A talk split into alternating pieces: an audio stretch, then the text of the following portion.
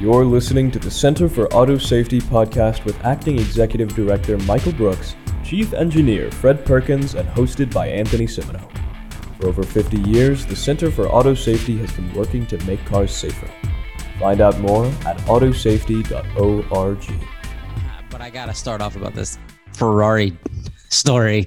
Well, I, I, think you need to warn the listeners that it's, you know, it, it is truly a tragic story there's sensitive information in there, and, and people might want to make sure that there are no children in the room before they listen to this story. I, I think you just said it best there. So, I mean, everybody, you know, brace yourselves. This is, uh, you know, uh, take a moment, you know, gather yourself, your thoughts with your the God of your choosing. Um, because Ferrari had to recall over 23,000 vehicles. Um, yeah, and you know the poor Ferrari owners, uh, we feel so bad for them. Um, it's because they uh, the the problem is with their brake fluid reservoir cap. Uh, it's designed to vent pressure, and apparently it hasn't been, and it causes brake fluid releases, uh, leakage, and it's causing their brakes to fail. Um, and and this, of course, this recall started as all good recalls start with a class action lawsuit. where this guy was driving home and he got a warning on his car. And this is the best warning I've ever heard in my life. Uh, on his dash, it says, brake fluid low, drive to dealer slowly. that is a very specific warning. There's so many questions I have there. Like, I've never owned a Ferrari. I've seen them, but like to brake fluid, it, it's not complex. Like, but I guess you have to go to a Ferrari dealership to get special brake fluid. Either way, this guy drives home in first gear, 10 miles per hour, trying to stop in his driveway. Uh, the brakes don't work, and his Ferrari rolls off into a pond. Um, because that's what the say the end of most people's driveway is some you know architectural pond. Uh, so what what what what what happened here? Well, first of all, you need to understand that Ferraris use uh, brake fluid that's based on olive oil. So there's all kinds of all kinds of biological considerations for Ferraris that you don't have in other cars. And you also need to understand that this is a consequence of the nanny state. You know that the, the expectation that the government's going to take care of everything. Because when I was a kid, when you were a kid, if you had leaky brakes, you just pumped them. And what's wrong with that? Just pump the brakes until the pressure builds up, then it can slow down. And I, I, you know, it's it's a consequence of the nanny state that people don't have any expectation that their brakes might fail and might leak, and you'd have to fill them up with brake fluid from time to time. I don't know what's wrong with the world. you know, we're we're really going to hell in a handbasket here. I think we need a sarcasm font for the podcast. I, I mean, I don't know what you put in your coffee this morning, Fred, but you're on fire. Too much tea. Earl Grey. Ah, it's the British. Strong stuff. Strong stuff. Yeah. So Ferrari says, okay, bring, we're going to, we're going to, so they found out about this a year ago or, or roughly a year ago, and uh, they're going to start notifying owners next month of when they can come into the dealer to have a new brake fluid vent cap put on and a software update. Maybe the software update will say brake fluid low. Visit your dealer and buy a, another Ferrari. Who knows?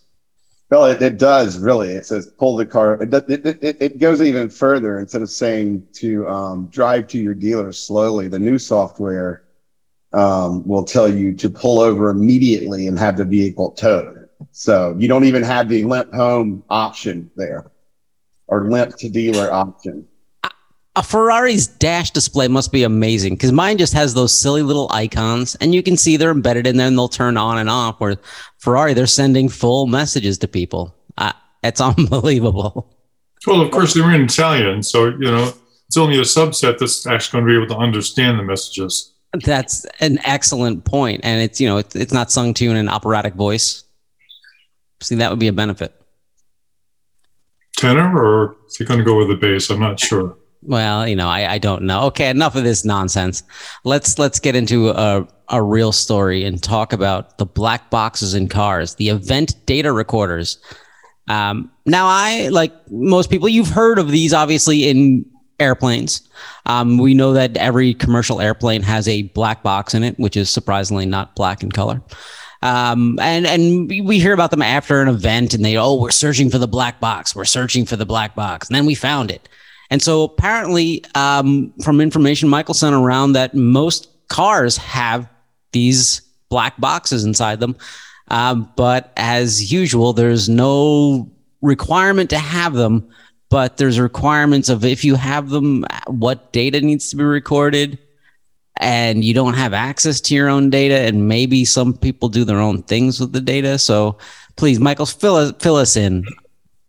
So the event data recorders, I guess there's, um, you know, they're they're I've always thought of them many, as a black box as well. But when you look into it, basically they're they're a piece of memory, flash memory, I believe, that's embedded in the vehicle's occupant control restraints, that system. So it's a little box that basically all the airbag and seatbelt pretensioner and those feeds go into that tracks a lot of vehicle data and at certain events, um, we pull some of that data about, you know, I think it's around 20, 16 different crash data elements um, into this flash memory that can be then downloaded um, using a tool depending on who your manufacturer is. So um, that's basically what the EDR is. It's basically just a, a, a very it's a very um, limited memory system that's capturing you know a few moments worth of events over a period of weeks. And i don't think it can store much more than that. So after a few weeks pass the old memory is gone and replaced with the new data. So it's basically a, a basically the equivalent of a, a usb stick that's tracking specific points um, like your change in velocity, airbag deployments, and, and very specific things about a crash um, to help crash investigators piece together um, velocity, brakes, and some of them, some of the major components of traditional crashes. Yeah, and, and as Michael said, it just records a limited amount of data. Many of them don't go back weeks. There's no there's no requirement that they have to record data over a long period of time. So some of them will only overwrite, will continuously overwrite data in the memory and only keep, will say perhaps a minute of information in the uh, in the flash memory. And basically, since there is no requirement, this is driven by the market, and that there's only a couple of companies that make these components and whatever the companies think is appropriate for the components becomes the de facto standard. So uh, could be a lot better. And you know that Michael already correctly said, of course, that there's 19 some odd components that are included in the required database if you have an EDR. Again, you don't need to have one. Porsches don't have one, if I remember right. It's one of the one of the few brands that has elected to not have a data recorder in it. But um, this list of data elements was basically developed around the end of the last century. So, you know, it's all the best engineering thoughts of the previous century that are in this, and I'm sure it has the best of intention, but there are, is no data in there that is a product of the best thinking of this current century which would include a lot more data components that are associated with modern cars and the level two assist driving assistance systems that we've all got and you know all of those kinds of things that can and should contribute to crash investigations but they're simply neglected in the required data components. So this is a weird feature in cars. Like so who uh, who started adding this first since there's it doesn't sound like it was the government pushing for this um, you know, it, it, was in many ways. I think the, the NTSB um, started pushing NHTSA in the 90s to start tracking some basic crash data on on uh, vehicle crashes because they their investigators were having trouble piecing together what was um, actually occurring in the vehicles before the crash, and they were used to um, investigating aircraft incidents where they had that information. So um, compared to what you have uh, data wise on aircraft in the black box, you know, the EDR is incredibly limited. Um, it's nothing really like that, but it does, and it has been very useful for crash investigators. I don't want that to get lost in this discussion. I mean, having that information is super critical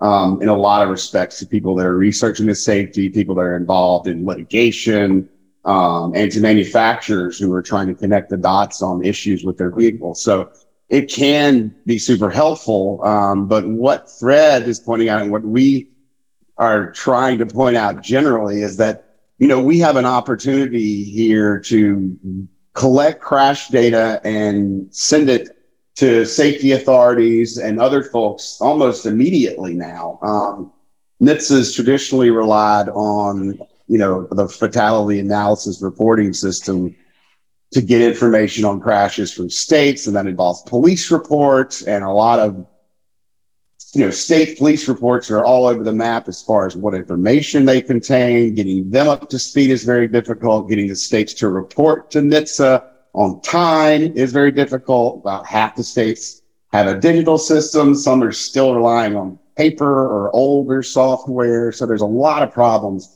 getting that data to the um, engineers and the researchers at NHTSA so they can help improve vehicles. Um, and we think that, you know, uh, the EDR is kind of a dinosaur. Um, it's, you know, its time has come and there need to be, you know, vastly expanded number of crash data elements that are being collected on the type of crashes that are occurring today. Um, EDR right now, and they're currently trying to expand this uh, EDR right now collects, you know, milliseconds worth of data right around the crash pulse, but you also have some very important events that occur coming up to that point. Um, and they're events that need, that we need to know about now that crash avoidance systems have become prevalent in the market because we need to see if that those systems are working. Um, and, you know, the government needs more data on crashes. We have a giant, um, problem with the rise in fatalities on our roads the last few years, and it doesn't appear to be stopping. And the one of the only things that's going to help in, in assisting, you know, finding the problems is good crash data. Um, and that's something that you know NHTSA has struggled producing over the years, and that we've we've struggled to get because a lot of crash data is held private by states and crash reports. Um, VIN numbers are redacted, so there's a ton of issues and you know it's it's i think it's really important for for vehicles to start you know collecting good data transmitting that data to the folks who need it to make sure that cars are safe and that our transportation network is safe. Um, and as we see things like vehicle to vehicle communications and vehicle to infrastructure occurring we're going to need to be observing where the problems are, are happening. And crash data is is the best way to do that. So if, if I'm involved in a crash and, uh, you know, I, I, I want to make the claim that, hey, my car failed for some reason and my car records all of this data. Um, and my understanding, since it's I have a Toyota that records a lot more than just the the 16 data points that are required if you have this system in place. Who who owns that data? How do I get access to that data? I figure it's my car, my data. Well, that's that's typically correct. I mean, it is your card, is your data. I mean, accessing that data can be very difficult depending on you know um, what type of car you have. Um, I think around eighty percent of the market that has EDRs installed uses a Bosch reader that's available for fairly inexpensive price, and it's something that a hobbyist or you know uh, someone who who is into working on their vehicle or evaluating. You know, there there are people that like to do these type of things. I'm not one of them, but they can plug in and download their data and see what's been going on. Those aren't. That's possible. Um, it's not that cheap. Um, then Tesla and um, Mercedes and Toyota and some other manufacturers have been developing data recording systems for many, many functions in the vehicle, but it allows, for instance, in Tesla's case, it allows them to basically upload, you know, they're using AI machine learning supposedly to help upgrade their software. So they're constantly taking inputs from all the Teslas on the road, beaming them up into their cloud and evaluating that data for issues, which sounds like a, you know, a great approach to fleet safety. Um, although, you know, obviously there's some outstanding questions maybe about Tesla overall, but you know, that's the type of system, you know, the, the data that Tesla is gathering and the way they're storing it and the instantaneous part of that is something that, that I'm actually excited about. I mean, I think it would be great if we had that across the board. I mean, can you imagine having video and audio and camera of every crash that occurs in America? You could learn so much about a lot of the causes and how to address them. You learn so many new curse words and obscenities. Yeah, that's, that's where the privacy stuff comes in. well, that that's I guess that's kind of the next question is um is is this the nanny state listening in on my my vehicle? I mean, is Toyota listening to me sing poorly with with whatever music I'm listening to and and curse at drivers in New Jersey?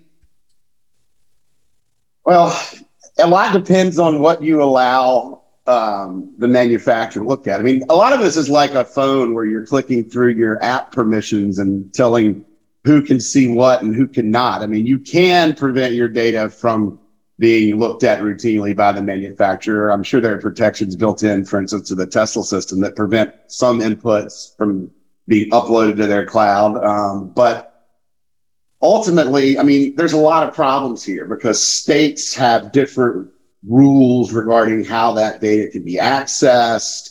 Um, you know, crash investigators can typically get access in states with a court order, but um, most states tend to fall on the side of that data is the consumer's data, and there needs to be um, some sort of compelling reason for that data to be released.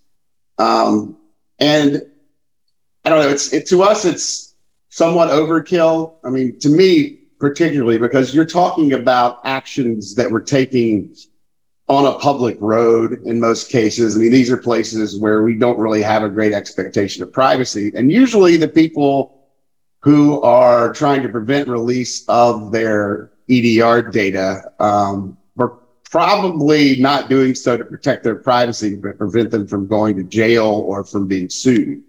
So I, you know, I have a lot of questions about you know, who we're really protecting here. Um, and are, are we, are, could we, we're already, Americans already seem to be very comfortable with big corporations knowing where they are, what they're doing, listening to their conversations. And yet people seem to freak out at the idea that my vehicle's data is going to be um, provided to a government safety engineer who's trying to make me and my family safe. Um, so I, I there's a lot of this conversation here that, that, that, that I think we need to reckon with, um, on the privacy side of things.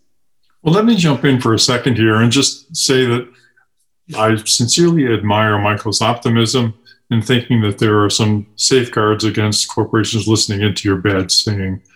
Um, optimism is a great feature to have in life, but then let me go full nerd on you for a little bit and just say that in the in the, I once worked at a company that was in the business of counterfeiting radios, and uh, they were basically taking a Japanese design, taking it apart and rebuilding it and putting their own label on it and selling it to the DoD. In the process, they were working in a spectrum that was shared by the cellular uh, companies at the time, which were working on analog cellular devices. This is back in the old days, boys and girls, so it's not like this anymore. But just for fun, they would tune in on conversations of cars that were driving by the the building and uh, listen to the private conversations. And I suggested that was probably a bad idea, but I didn't win the day. But anyway, that's not where I wanted to talk about. I wanted to talk about the uh, accident investigations for military equipment like if you have a missile test that fails, the first thing that you do as part of the failure investigation is you lock down the configuration of every component that was involved in the test. You know what the software is, you know what the hardware is, you know what version of software was being used, and then you go in and do a detailed analysis to find out what the root cause was for the investigation. In order to do that in cars now, you need to have much more information than is required for uh, a compliant EDR. For example, a couple of years ago, Tesla was marked down by Consumer Reports because the brakes didn't work as well as Consumer Reports had hoped. Overnight, virtually overnight, Tesla came up with a software fix, sent it out to all of their cars, and uh, they were downloaded and installed in the cars. Then the cars worked much better. Consumer Reports upgraded the uh, review, and everybody was happy. The problem is, if you did an accident investigation associated with those cars after the fact, there was no way of knowing whether or not that car had, in fact, gotten the software upgrade.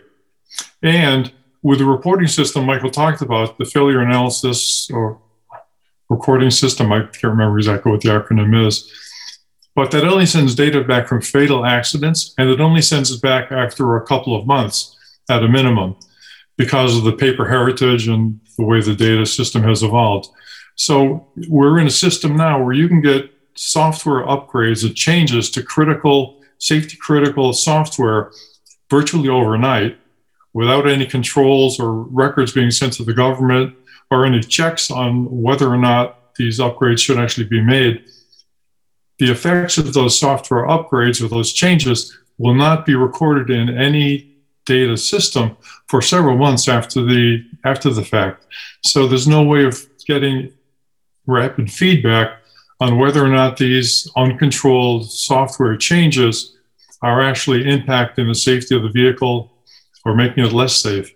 So when Michael talks about the need to get quicker responses and the need to get um, better feedback, that's really coupled to the modern ability that was not anticipated in the 1990s when these standards were put up of getting these rapid over the air updates and, and other changes to safety critical components that were simply not around when these requirements were originally made.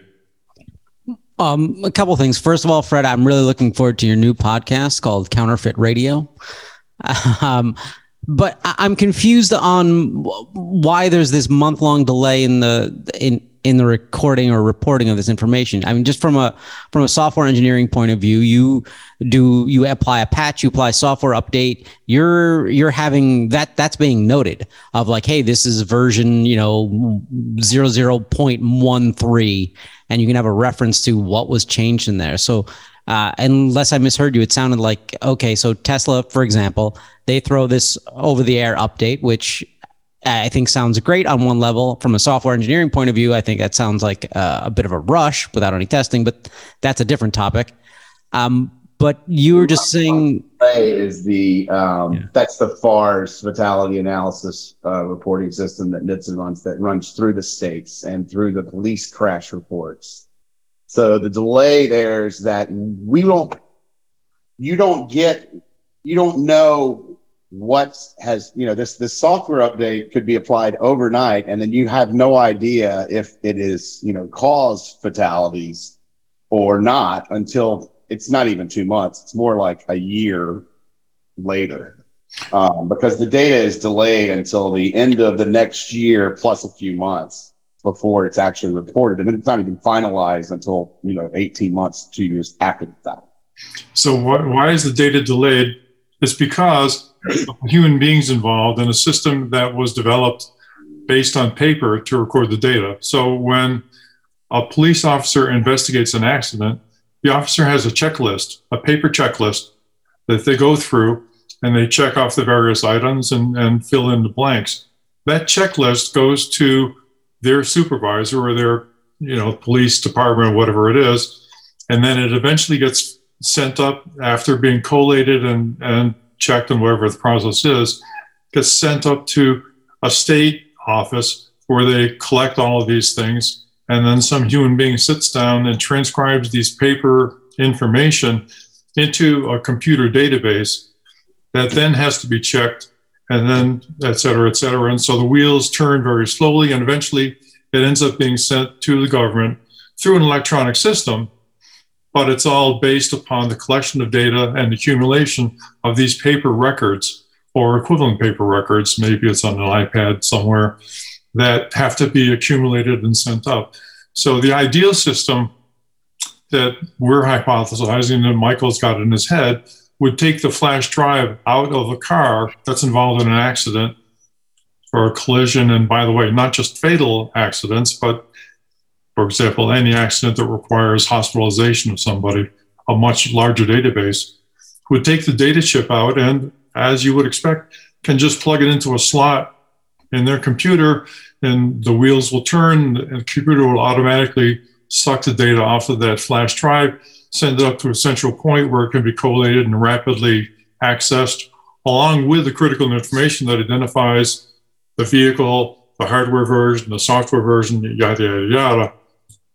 But that's an aspirational wish that we've got and nowhere close to the reality of how the system actually works now. Okay, so right now I, I have to reiterate this just because it's so insane to me. So the event data recorders right now they record information digitally that is removed from one computer inside the car to another computer.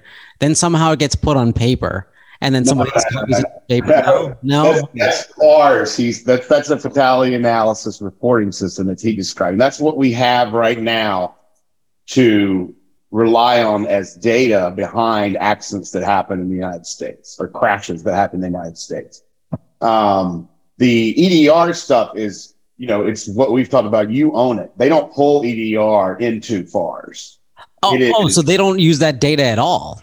But No, they can, but there, there's two groups that will use that data. One is the National Transportation Safety Board. They get involved in certain collisions, and there's also an engineering group within the the uh, NHTSA, Critical special crash investigation. Special Crash Investigation, that could pull the data from that and use it for a detailed crash investigation. Typically, that information is not used at all. It's there, but it's not used at all. It can be accessed, but it's not involved in the checklist that the typical police officer uses to uh, record data from the crash. Do the manufacturers at least use that information? So, like, I gave the example of the, the small fender bender that happened to my car. The next time I bring it into Toyota, I mean, I assume they can download this telemetrics data and realize, hey, our automatic emergency braking system sucks.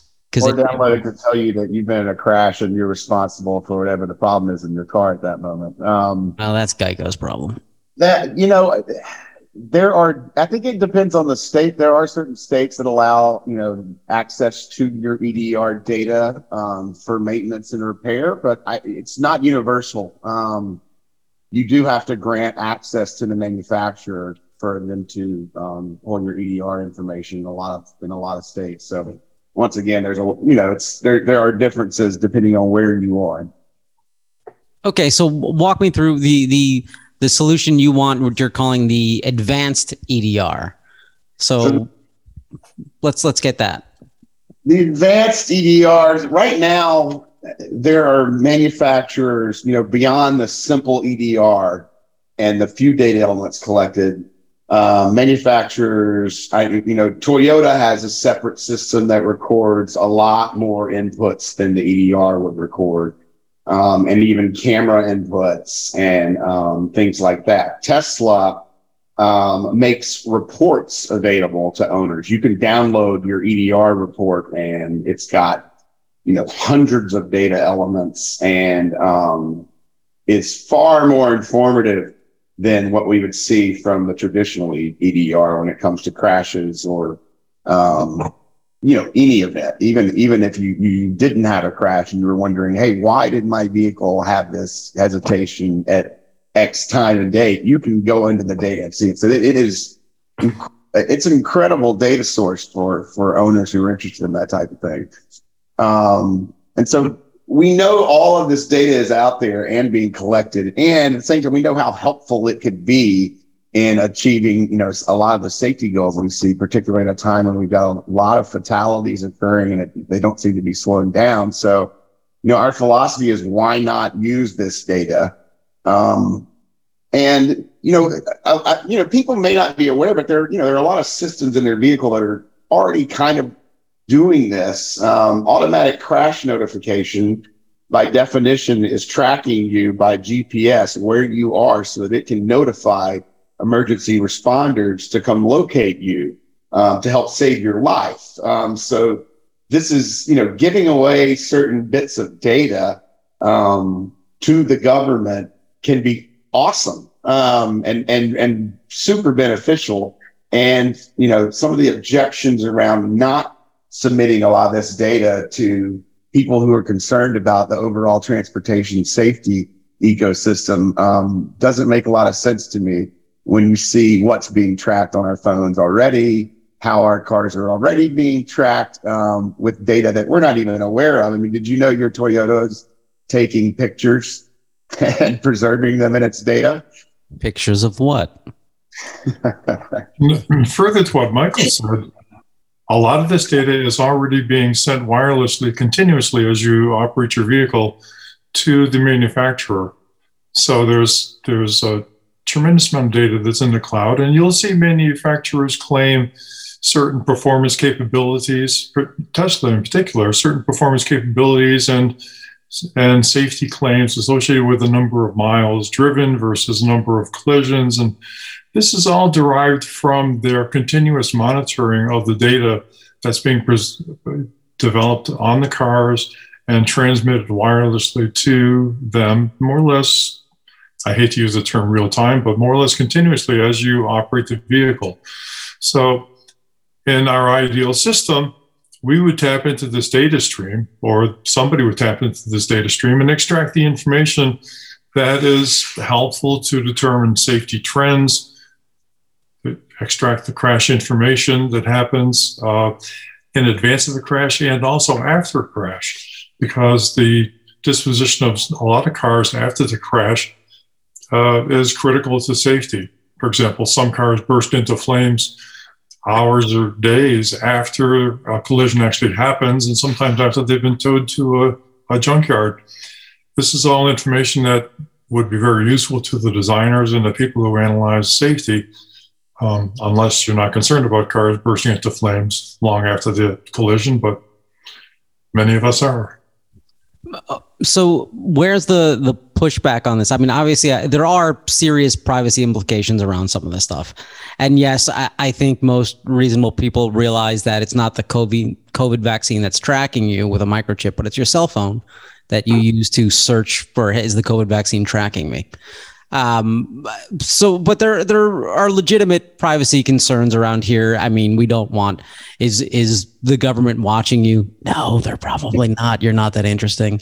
But if like if I want to run a mobile meth lab in my RV, I mean, I want to turn this stuff off. Or for whatever reason, I wanna I wanna opt out of this system. If you offered people that ability to opt out, and I think very few people would, because if I'm in an accident, yeah, I don't want to be. I, I, probably can't think straight. I, I would just love for you know emergency responders to show up.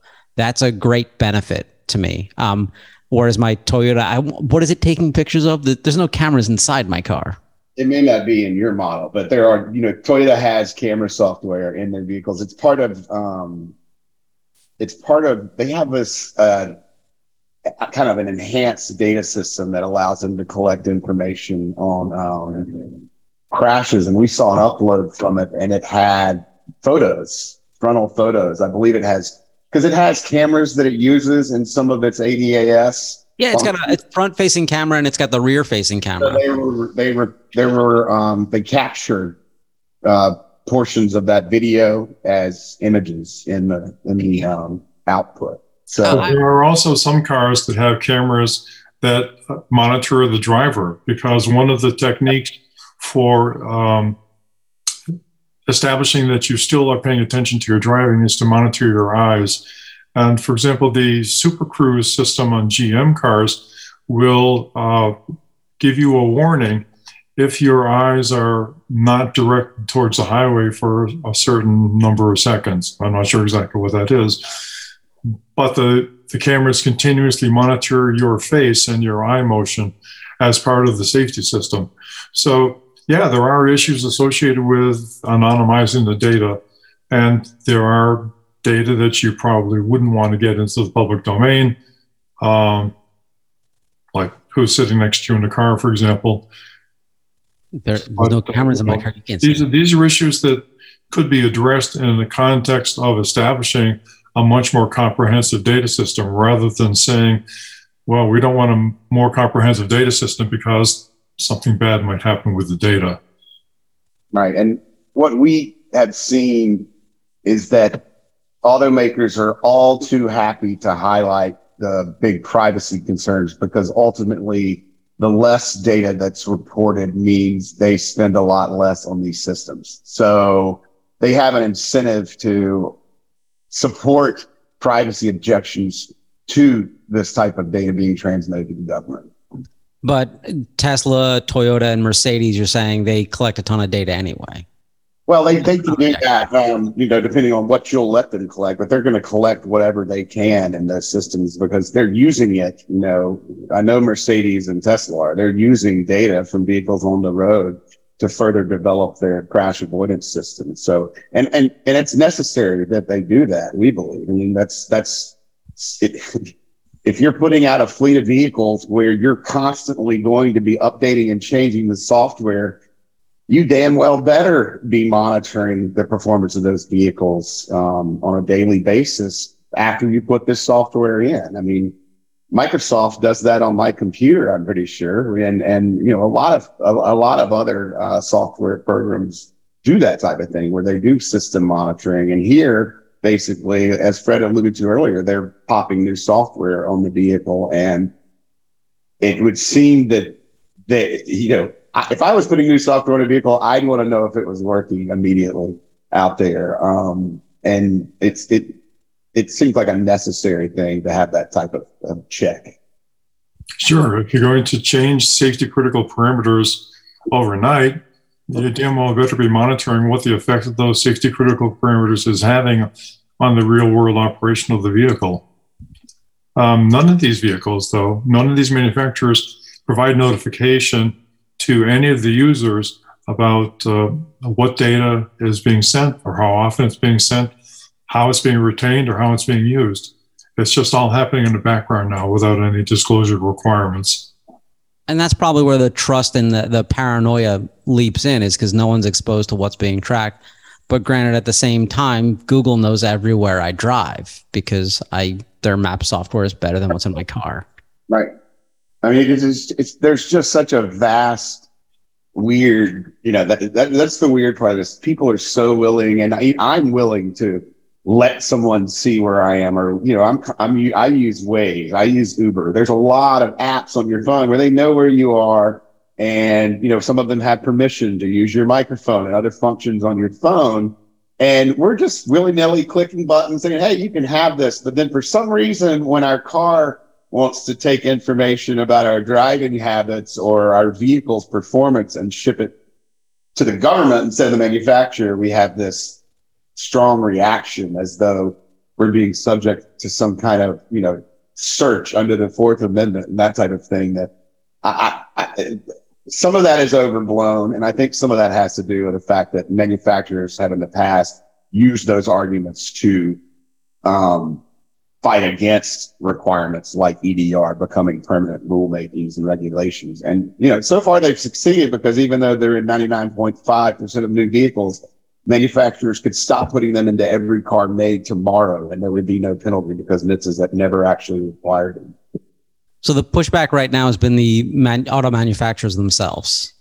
Yeah, and it, it, you know they they push back against almost anything that that adds a couple of bucks to price, um, whether it's you know stronger seats to prevent parents from you know hitting their children while they're in the back seat when the seats collapse to you know things like frontal cameras that could probably save 50 or 60 children's lives and a lot more injuries per year. You know, there's just all sorts of little safety devices that we think could probably be deployed at, you know, not that great an expense, or you could share the expense with your customer base and save a lot of lives. But, you know, there's it takes a long time to develop these things and money and it's added money headache and you know it adds a lot to the process. You know we already have 30 to 50,000 parts in every car so it, i get it. It's complex but we think there are some simple safety things that could happen and, and making EDR better is certainly one of them, um, that can be done without an incredible expense, especially with EDR, since a lot of folks are already collecting this information. And the only missing link is transmitting that information to, um, federal safety authorities, um, for research, uh, rulemaking and enforcement purposes. As so, is there any sort of push legislatively or or whatnot to to make this enhancement? Because I know what you're saying is that the auto manufacturers pushed back. I mean, they pushed back against seatbelts. They pushed back against airbags and right. Things well, like legislatively, we, there have been a few studies that have been authorized on the EDR system, but there have not been any mandates issued that would you know require NHTSA to update the system to 2020 um, much less 20, 20, 2005. So, um, that's something, and that's, you know, that's a, nowadays we typically see things go through Congress every four years in a large transportation bill. And we, wouldn't see something like a, a narrow EDR provision ever make it through Congress. Um, so it's, it's the, the ultimately, I think, you know, NHTSA is going to have to and I think NHTSA is already realizing this is that they need a lot better, a lot more data um, on the ADAS, on crash avoidance, on any potential self-driving or autonomous vehicles that might be out there. Um, and they signaled that with their standing general order to collect, to require all these automakers to submit data when they're aware of a crash, um, which is something they hadn't done before. And it's data that's supposed to come in within 24 hours and, you know, is ultimately submitted to the public or put out for public review, although they've been a little slow getting out their recent monthly update. So get on that NHTSA. Um, but it's, you know, there's a lot of things we think is in this area that can be done at relatively low expense, um, particularly when manufacturers are already collecting all this data that would allow federal investigators to do their jobs better and to help save more lives. But there are a lot of things that can be done to improve the process at zero cost to the manufacturers. If they can simply speed up the flow of information from the uh, crashes and collisions, and, and including both fatal and non fatal accidents, to the investigators, uh, that would be enormously valuable, even if they don't expand the scope of the data that they're collecting. They are currently considering expanding the scope of the data, but you know they're they're 20 years behind the times. Your iPhone is probably two years old. Well, no, I can see you. Your your iPhone's probably older than that.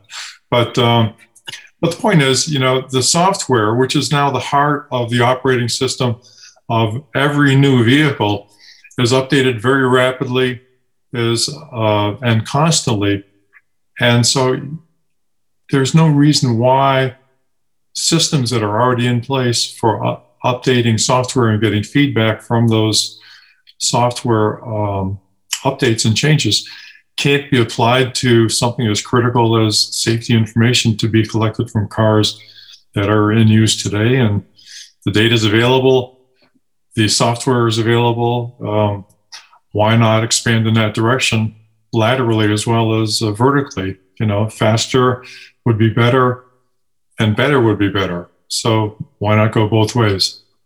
Yeah, yeah listener, um, you know, listener, go to autosafety.org slash podcast. Let us know what you think. I'm really curious to see what other people think about this. If there's anything that, you know, we haven't thought about or discussed and, and, and I'm curious really to find out how the general public thinks of that.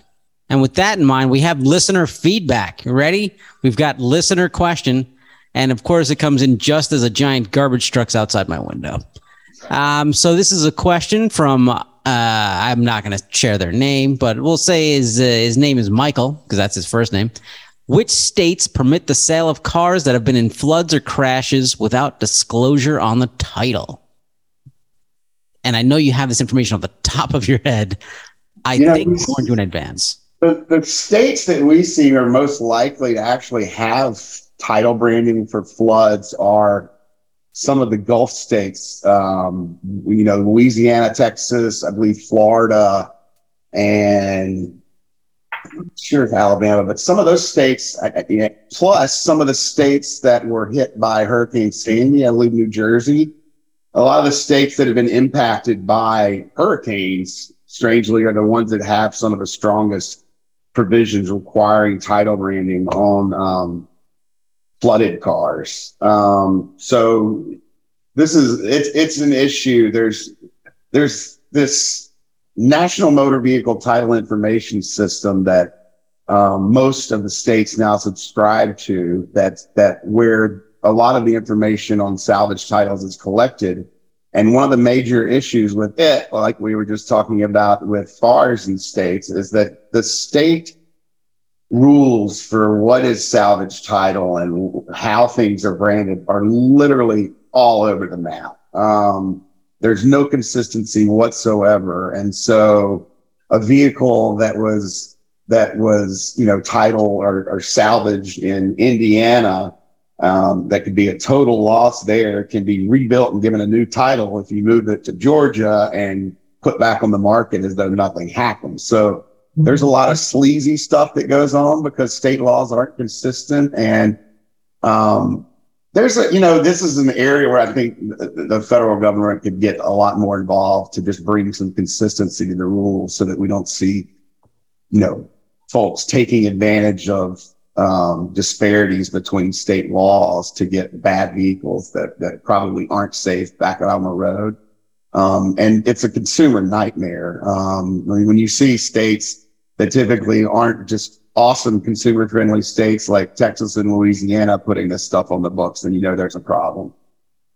So, uh, listener, your advice would be don't buy a used car from any of the Gulf states, any of the states in the Southeast, no, no, no, the Mid-Atlantic, New England. buy from those states because they would have the title. Brand. Oh, oh, sorry. Okay, only buy from the Gulf states, the Southeast, the Mid-Atlantic, the New England uh, avoid other states that don't think they have hurricanes and or flooding problems. Fair enough.